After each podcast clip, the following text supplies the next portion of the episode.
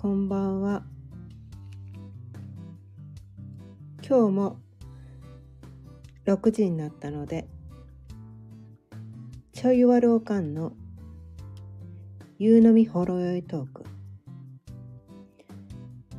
お伝えしていきたいと思います。今日のテーマは「せいでをおかげでに変える」という、まあ、テーマでお伝えしていきたいと思います。でえーっとですね。まあこの音声でですね。たびたびお伝えしているんですけど私あの星読みとかマヤ暦とかまあ占いっちゃ占いなんですけどもともと私アンチスピリチュアルでまあ占いなんて誰かが口から出まかせで適当なことを言っているもの当たるも八卦当たらぬも八卦みたいなね。まあそういう感じで認識してた人なんですね。どっちかっていうとなんかこうそんなのなんか当てにならないっていうか気休めだよねみたいな。なんかそのくらいの認識の人だったんですけど。でも昔からなんか占い好きでね。なんかわかります？えっ、と好きな子に意地悪しちゃう感じってわかります？これはな多分男の子の感覚だと思うんだけど。好きなんだけど素直に好きって言えないからこう意地悪しちゃうとかちょっとちょっかい出しちゃうとかちょっと私男性性強いので なんかそういう感覚で占いに付き合ってたわけなんですね。めっちゃ気になってめっちゃ意識してんのにでもなんかこう好きって言ってやんねえみたいな 本当好きなのにね。本当は好きなのに好きって絶対認めねえみたいな。なんかそんな感覚で占いとずっと接してきて。でもめっちゃ気になるからめっちゃチェックしてるんですよ。めっちゃチェックしチェックしてるのにでも信じないとか言って。でもどっかでなんか気になってしょうがないっていうね。そういう感じで50年以上占いに付き合ってきて3年前くらいからどっぷりハマってしまった。あなんか量子力学とか学んでね。あこの占いっていうのは誰かが適当に言ってることではなくて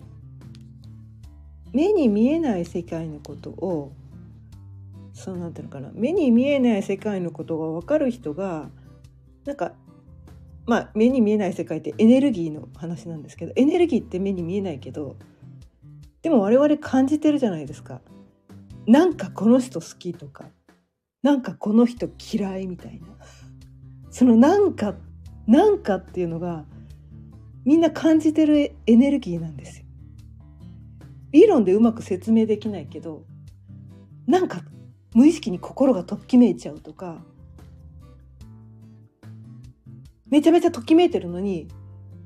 じゃあその人のいいところを400字目の原稿用紙3枚にまとめてくださいとか言っても「えー」とかなる感じわかります？えそそういうことじゃなくてだって心がときめいちゃうんだよみたいな。なんかそういうこと？そういう感じで占いが好きだったのにその300字目の原稿用紙にうまくまとめられないからこれは信じてはいけないものみたいな感じで 自分で自分にその占いとかこういうねそういうのを信じちゃダメって自分にこう制限をかけたみたいな感じだったんですけど。でもその「なんか」っていうのがすごく大きな意味を持つんだっていうのにある時期に気づいてなんか違う気がすると思いながらでも世間一般ではこれが良いとされてるからって言って自分の気持ちを無視してそのなんかの感覚を無視して強引にこうなんかこう嫌なんだけどこれをやったら認められるからとか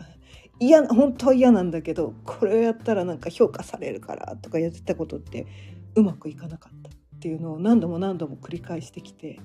でなんかなんか分かんないけどこれやって何になるんか全然分からんけどもうなんかなんか気になってしょうがない。楽しいから「うんやっちゃえ!」って言ってやったことはなんかトントントントントンってうまくいって「ええ頑張ってないんだけどすごいせ結果出しちゃった」みたいな。なんかそんなことを何回かやるうちに「おや？おやおや？私がやってたことって何？みたいな。ひょっとしたらその何かを信じた方が良かったの？みたいな。なんかそこにね気づけたわけなんですよ。でそのなんかなんか分からんけどなんかこれがいい気がするみたいな。それをとりあえず採用してみようと。だってなんか好きなんだもんみたいな。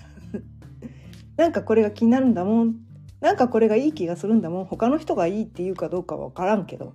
だって私が好きなんだし私の心がときめいちゃうから。なんかそれを採用してみる。っていう感じでそのねなんかを採用していろいろね学び始めたらこう自分にとって必要な情報にすごくねこうたどり着くようになったわけなんですね。でその中でたどり着いたのが量子力学。量子力学っていうね、まあ、物理学の中の学問だったりするんですけど。物理学っていうのは、えっと、古典古典力学っていうのと量子力学っていう、まあ、近代力学っていうのかな。これ割と最近の話なんですね。10年ぐらい前からこう世の中でこう、ね、認識されるようになったのが量子力学でその前まではニュートンが言う物、えーと、古典力学っていうので目に見える世界の話だけで実際こう目に見えるものを信じるみたいなね。そういうなんかこう植物的な。でその目に見えない世界。目に見えない世界は信じないみたいな。そういうのがね今までこう重視されてきたんだけど。でもその量子力学っていうのがこう科学の世界ね。いわゆる科学サイエンスの世界でね。もう認められてきてスピリチュアルっていうこの目に見えない世界が科学で証明されちゃったわけなんですよ。なんかがなんかっていうのはそれは気のせいだって私たち今まで思ってたけどなんかが正しいんだっていうことが科学的に証明されちゃったっていうのが量子力学の世界の話なんですね。でそれをねこういろいろ学んでいくうちにこのね今日のお題で言うところのこの「せいで」をおかげに変えるっていうところを発見したわけなんですね。で量子力学の世界ではあ赤月さんこんばんはあ帰宅途中なんですねありがとうございます帰宅途中に聞いていただいてありがとうございます。そう、えー、量子力学の世界でね私があの村松大輔さんっていうね YouTube とかなんかの量子力学の専門家の方なんですけどなんか人生をねこう良くするためのなんかこう学びをね提供してくれている方なんですけど、まあ、その方のねあの YouTube とかっていうのを私結構見てねそれであのこの「せいで」をおかげに変えるってていうのをね学んで本当そうだなと思って。本当そうだよなって思って。すごくここに対してね深い学びがあったので今日はそれをねシェアさせていただきたいんですけど。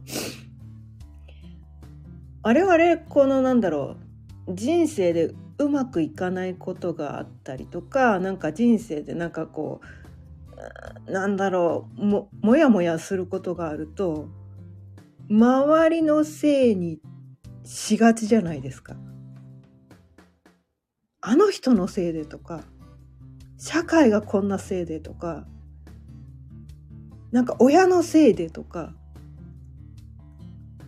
自分は幸せじゃないんだみたいなあいつのせいでこんなことになっちゃったとかなんかそう言ってって何かのせいとか誰かのせい周りのせいにしていると幸せになれないんですよ。誰かのせいにしてる状態って絶対のこうなんだろう自分の体感覚として腹渡にえくり返ってるわけなんですよ。怒り狂ってる状態なんですね。あいつのせいでみたいな。周りのせいで社会のせいで。ねこいつこれのせいでみたいな。なんか外側の自分の外側の状況のせいでにしてる状態って自分怒っってなんかモヤモヤしてる状態なんですね。その状態って絶対多分誰も幸せじゃないんですよね。そう。で私ずっとそうやって生きてきたんですよ。50歳過ぎまでまあ、たまにはたまにそうじゃない時もあったんだけどでも大体なんかこう周りのせいにしてね生きてきた親のせいで私はこんなこんなあの幸せじゃないんだとか旦那のせいでとかなんかいろんなね周りのせいばっかりにして生きてきたからだからねなんかねなんで私こんなに幸せじゃないんだろうみたいななんかこう周りの幸せそうな人 SNS とかでね幸せそうな人見たりとか見るとすっごいなんかこうね腹が立ったわけですよ。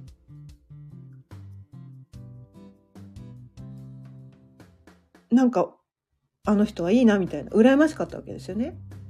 私はだからこうね複雑な家庭環境に生まれてなんかこう人生嫌なことばっかりあるから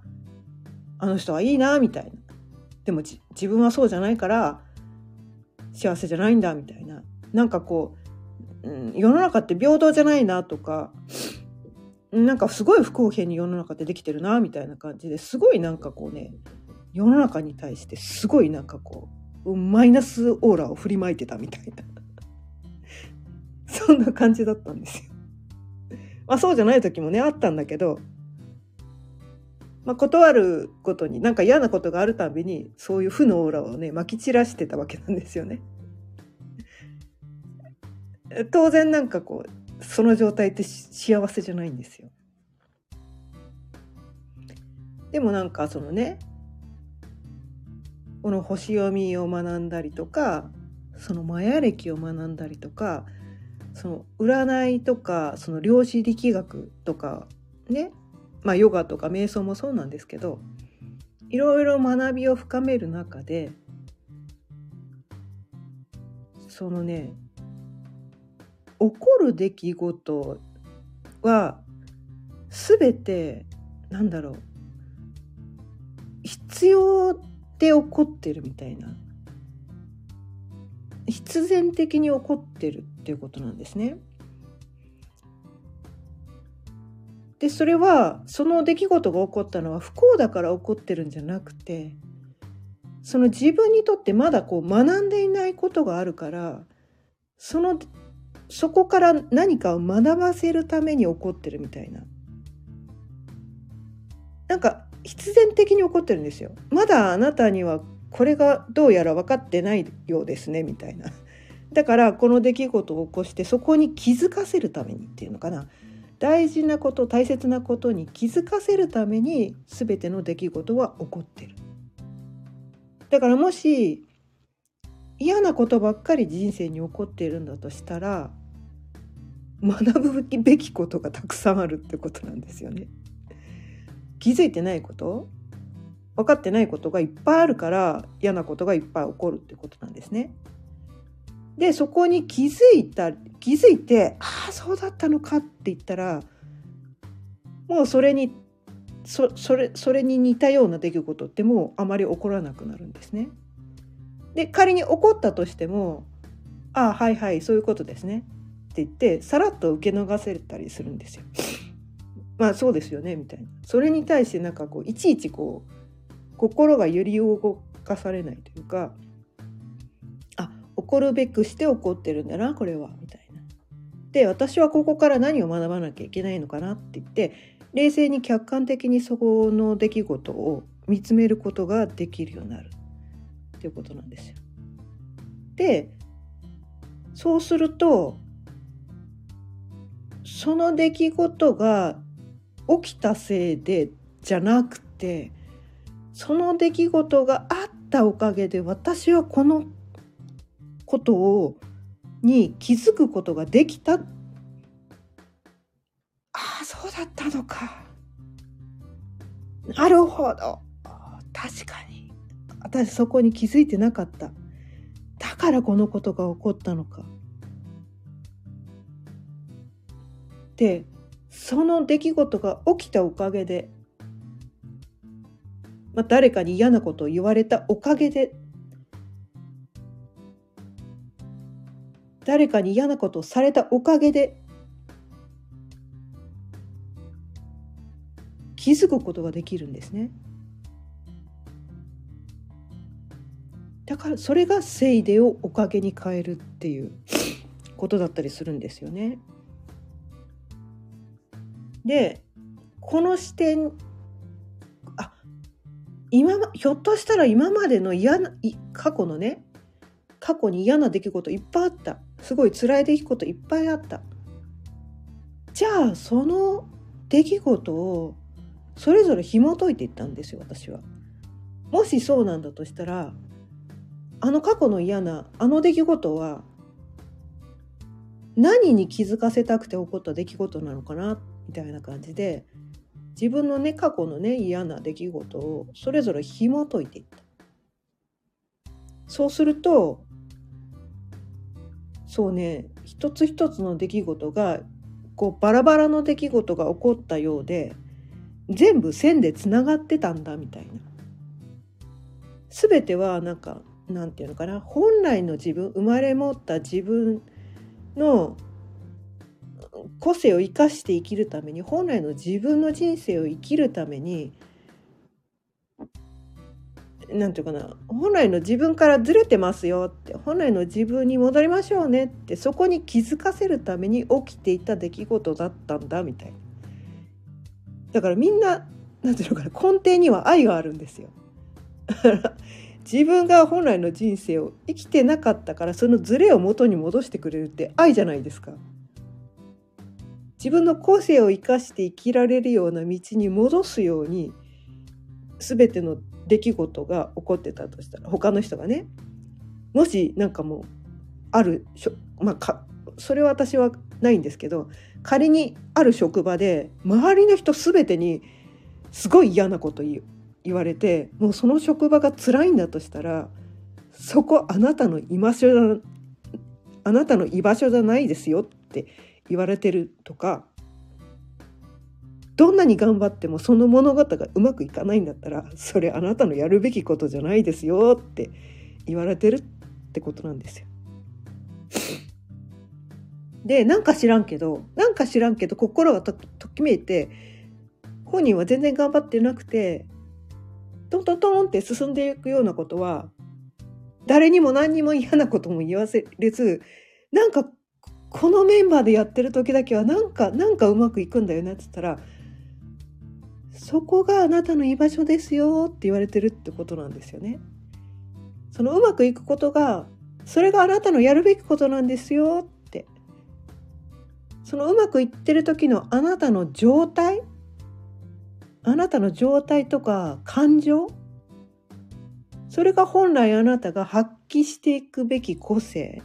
でありあなたが世の中に見せていく姿なんですよ。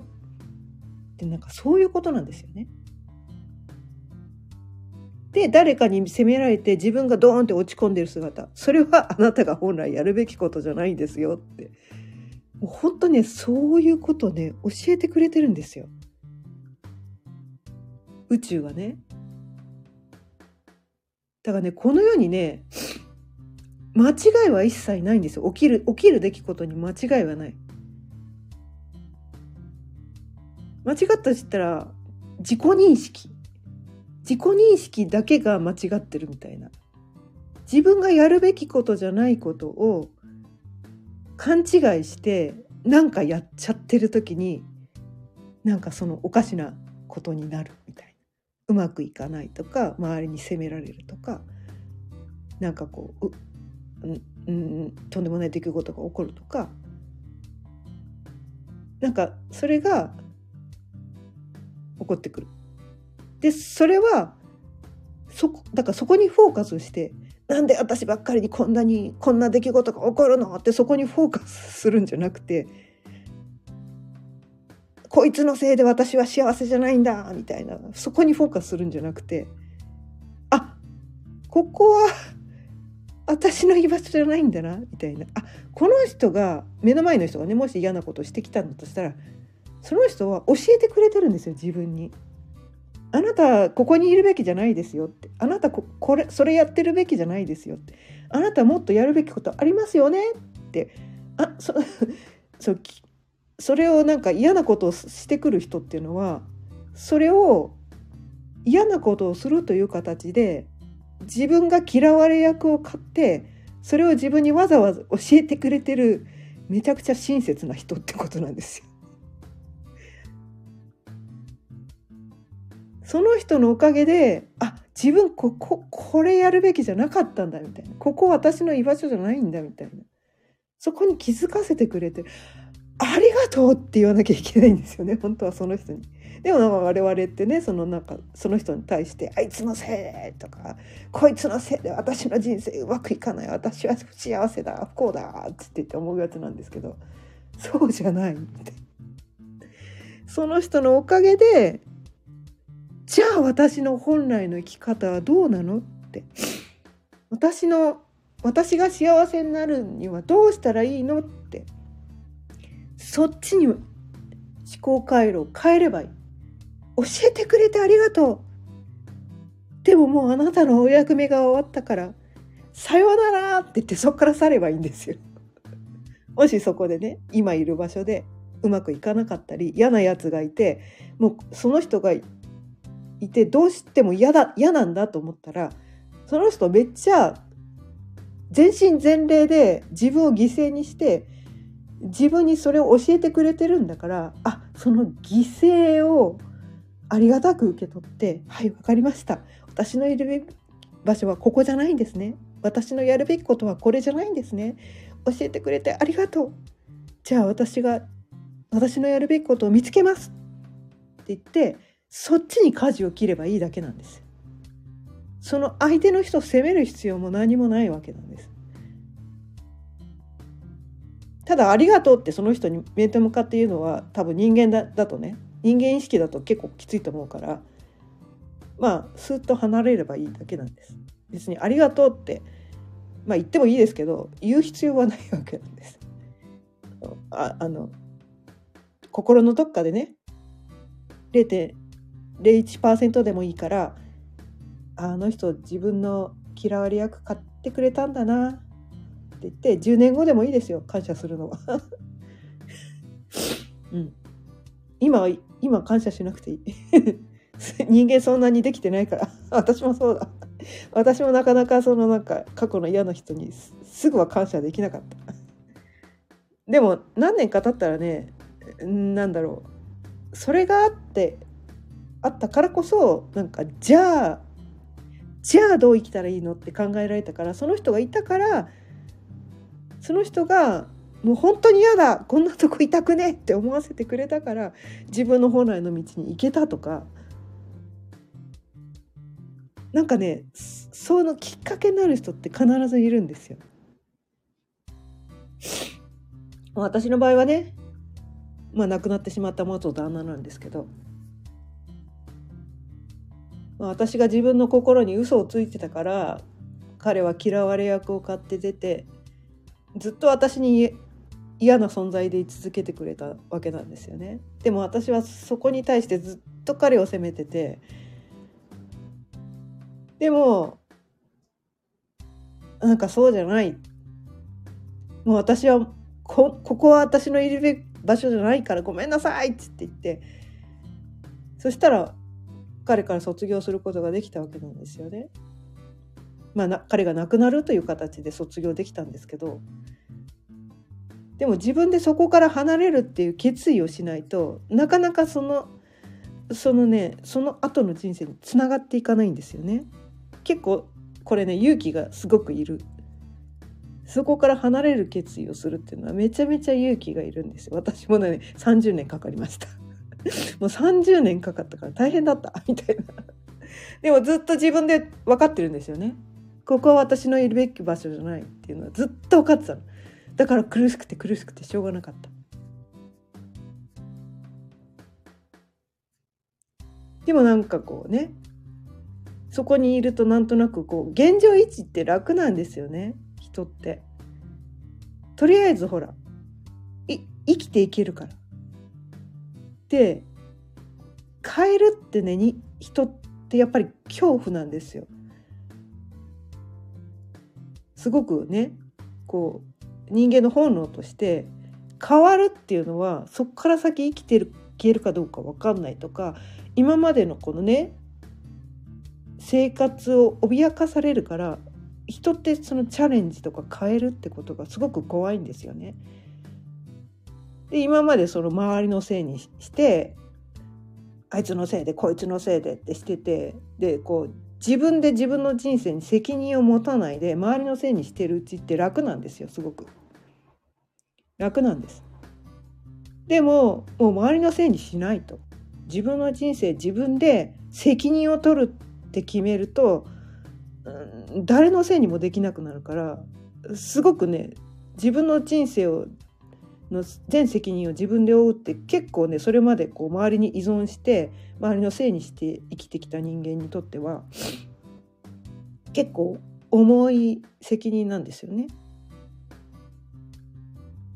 でもそれを自分で自分の人生の責任を負うと。周りのせいにはもう二度としないと。で自分で自分を幸せにしてあげるんだ。そうするとそこに至れると過去のねあいつのせいで周りのせいでって言ってたのがそのねそれを気づかせてくれたこれがあったおかげで私はここに気づくことができたんだって。で自分の人生生きられるようになった。そうすると過去の全ての出来事がもうギフトになるわけなんですね。昔はこれが嫌だったけどそこからこれを学んだおかげでまあ反面教師の場合もありますよね。あの人にあんな嫌なことをされて嫌だったからそこから学べたおかげで私は人にはそういう態度は取らないとかそういうふうにもできるわけじゃないですか。まあ、純粋にねあの人からあれを教わったおかげで私は同じ道をえあの、ね、その教えをもとに同じことを伝えていくっていう場合ももちろんありますけど結構ねその嫌な出来事って反面教師の場合も多かったりするわけなんですよ。でこれされてめっちゃ嫌だったから自分はそうしないみたいな。自分はそれを選択しないみたいな。人にはそうしないみたいな。なんかそういう風な感じでそういうことをねこう周りの人が自分に嫌なことをしてくれる人はその人が嫌われるかもしれないのをのにそれをやってくれたとてもすごいなんかこう自分のためにねこう身を挺してこう悪者役に徹してもらえたすごくありがたい人だったってそう思えたらもうこの世に憎むべき人がいなくなるかなみたいな。全ておかげになっちゃうんですよね。全ておかげになっちゃうんです。あの出来事が終わったおかげでじゃあ私は何が大切なのかに気づけたとか何を人生でやっていきたいのかとかなんかそういうことに気づかせてくれるんですよね。そういう強烈な存在のこととか強烈な出来事っていうのは何が自分にとって一番大事なのかを気づかせてくれるんですよ。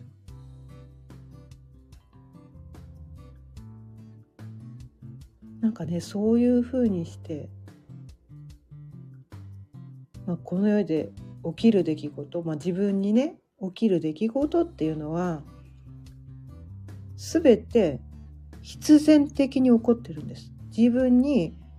まだ気づいていない大切なことを気づかせるために起きている。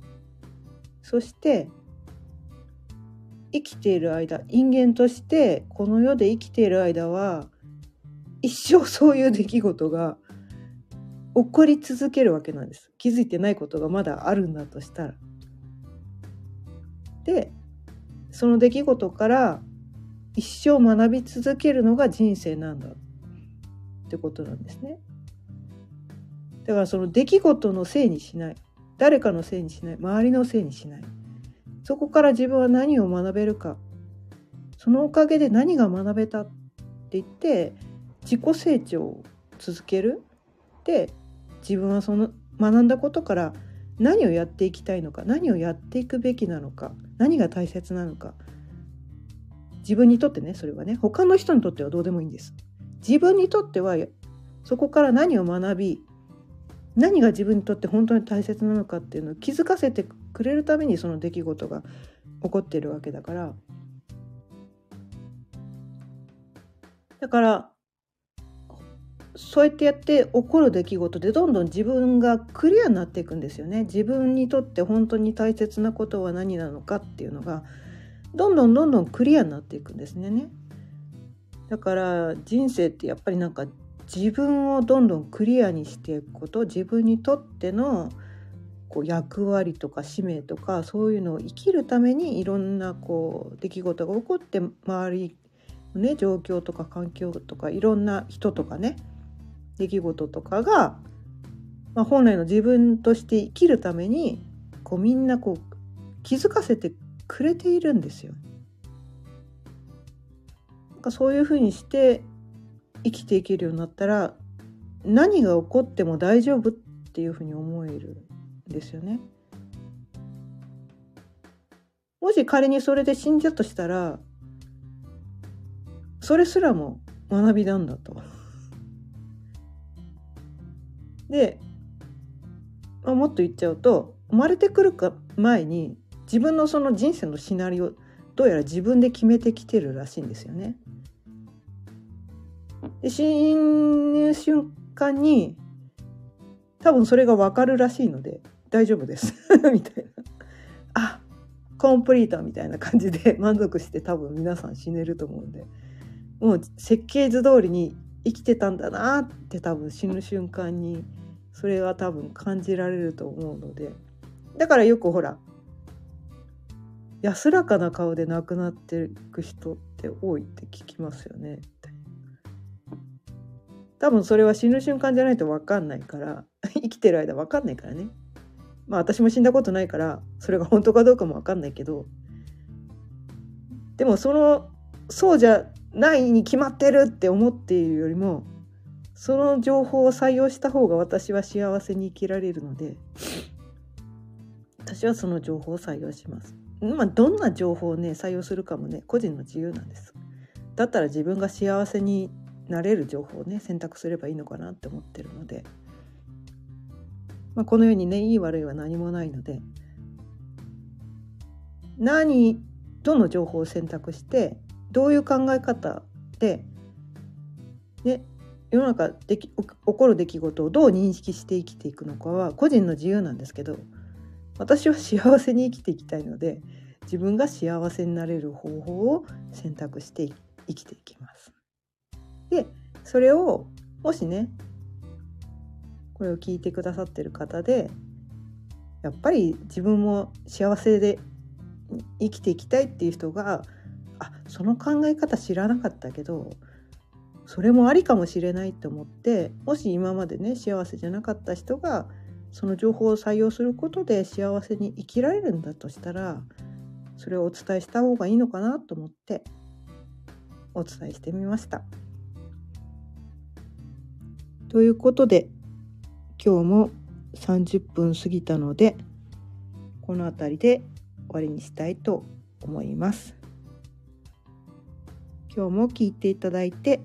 ありがとうございます。毎日夕方6時からだいたい30分くらいその日のテーマを決めてお伝えしています。それではあ赤月さん今日も素敵なお話ありがとうございます。いえいえこちらこそあの聞いていただいてありがとうございます。それではまた明日。さようなら。こちらこそ学びがりました。ありがとうございます。とんでもないです。ありがとうございます。それではまた明日。さようなら。